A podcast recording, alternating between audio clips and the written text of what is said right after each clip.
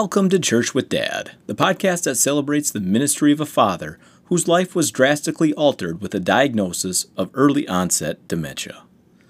Unaltered are his timeless words, spreading the good news of faith, hope, and unfailing love, the things that are unchangeable, which will one day make all things new. Today's flagship episode marks the fourth week in Advent and is entitled Mary's Vision The Songs of Two Women. It is based upon the Gospel of Luke, the first chapter, and was recorded on December 23rd of 2012. The Holy Gospel according to Luke, the first chapter. Glory to you, O Lord.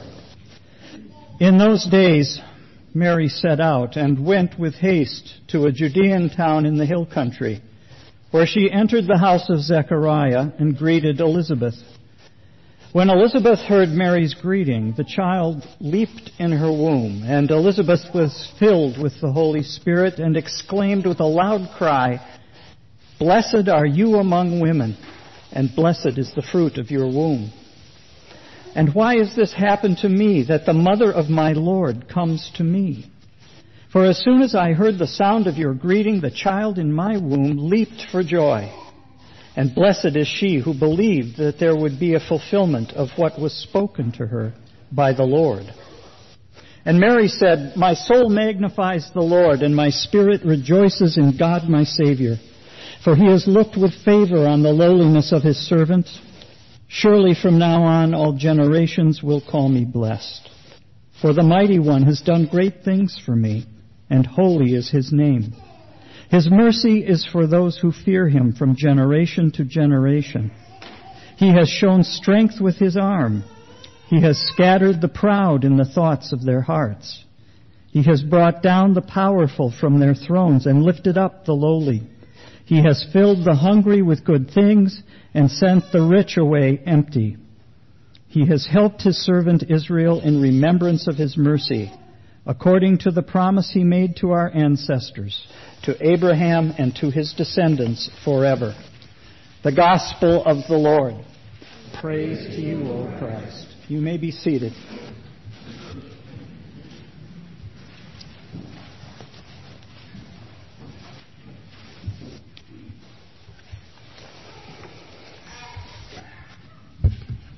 Brothers and sisters in Christ, grace and peace to you from our triune God, Father, Son, and Holy Spirit.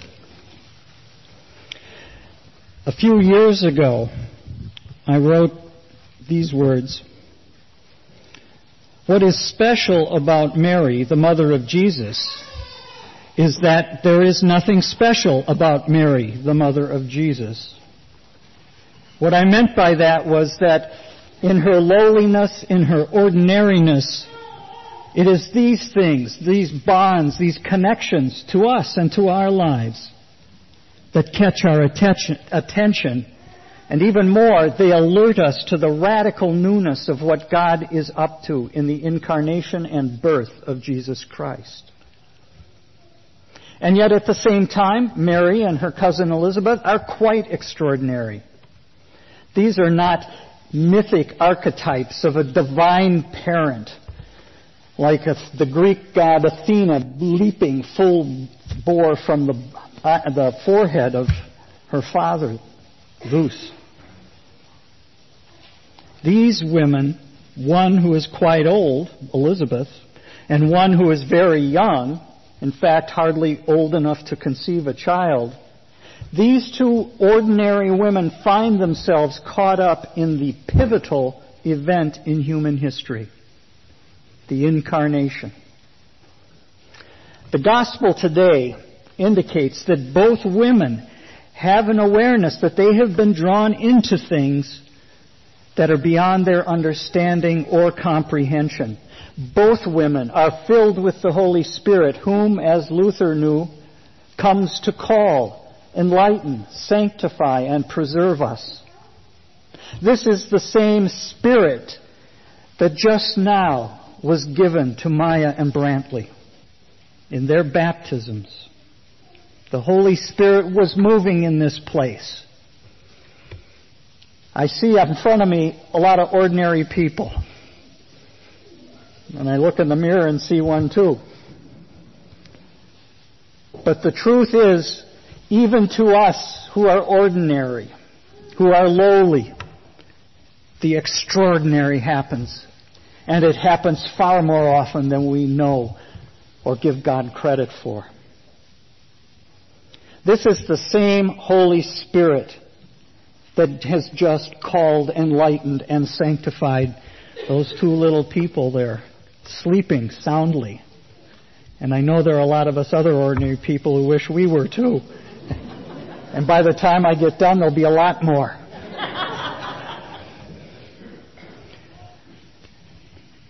Though Mary and Elizabeth may not understand or comprehend how an old childless woman could become a mother in her old age, or a young woman could conceive without a husband by that same Holy Spirit. What both these women know is that these things are happening to them and that they are of God. And because they are of God and because these are women of faith, their response is the same as ours as we witness the baptism of these twins, brother and sister.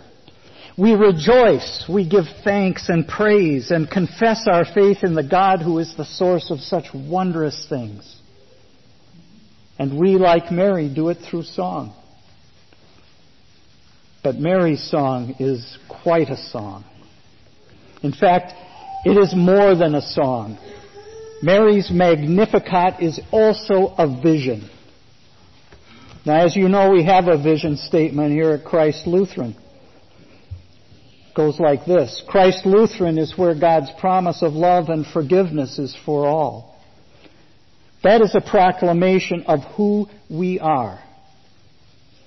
But there's more. We also, as an outgrowth of that vision, are compelled to take up a mission an action plan, a destination, a goal for where we as the body of Christ are going. Our mission statement says, Christ is for all. We are called to share God's love through worship, music, teaching, serving, and sharing our gifts. We cannot repeat these two statements often enough. They are our guideposts. They are the fuel and the engine of ministry here. And what we hear in Luke's gospel this morning is that the mission and the vision that lies at the coming birth of Christ is made clear in this song of Mary. Mary's song is nothing less than the what and the how of God's purpose in sending Jesus to reconcile the broken creation once and for all to God the Father. The God who once spoke to his people through the patriarchs and prophets now speaks through a teenage girl and through the sacrificial gift of God's own Son. As sung by Mary, we hear God's desire and intent for us. It is an all-encompassing vision, a vision of a world transformed, indeed, a world to be made new, a new creation. Mary's song begins in joy. The joy of a leaping fetus in Elizabeth's barren womb, leaping at the sound of Mary's voice. And that voice sings of a simple teenage soul who accepts and believes what God is doing, as crazy as it seems, as unexpected as it might feel. Mary sings as though her vision of what shall come in the future is already coming to life in her womb. Jesus is already conceived by the Holy Spirit. And though Mary is knocked back on her heels by the incredible unexpectedness of what has become come over her, she nonetheless is confident, confident with the confidence that only faith can bring. And so she sings of what this means for the people of her time and the peoples of all times and all places. that God will show his regard and is showing his regard for the lowliest and neediest. From Mary herself to the shepherds in the fields, to the widows and orphans walking the streets of the towns and cities looking for a place to live and food to eat. God will enact his vision across all the generations. Time will not be a boundary. It will happen and be known down to the ages until God's Son comes again. The proud will be humbled and the powerful will know powerlessness. And the lowly will take the powerful's place. The hungry will be fed. The sick will be healed. God's mercy will be remembered and cherished. This world, Mary sings, will become a world and is becoming a world in which promises are kept. This is nothing less than the reconciliation of a broken humanity and creation to God, the God who created it, and the promise of eternal life through the new life, doing the backstroke in Mary's amniotic fluid. Mary's great gift is not only in this vision that she shares with us, but in the, in the strength of her faith and the model that it sets before us. I've talked about the Magnificat as Mary's song, but it is also Mary's and our prayer, our prayer of faith. Faith in the God who listens to the cry of his people the God who so loves this world that he comes to infants and the aged alike with his presence and power. The God who sends his Spirit, the Spirit of his Son, to lead them through this life, to guide them and keep them. Even as he prepares a place for us in the new creation. And yes, God so loves this world that he sends his Son, the Christ, to live among us, to be sacrificed on our behalf, to give us hope in the present and the promise of life eternal in the future. All of this is in this song. We don't hear it on the top 40. We don't have it on our iPods but we know it's true. We know it's true in our hearts. We know it's true. When we witness what we witnessed this morning, how can that not be true? That the Holy Spirit of the Creator of the universe visited us here this morning and brought the promise of eternal life, the gifts of the Holy Spirit, and the joy of being part of a community of faith to these young people. Truly, God is up to something big. Let us rejoice and celebrate. Amen.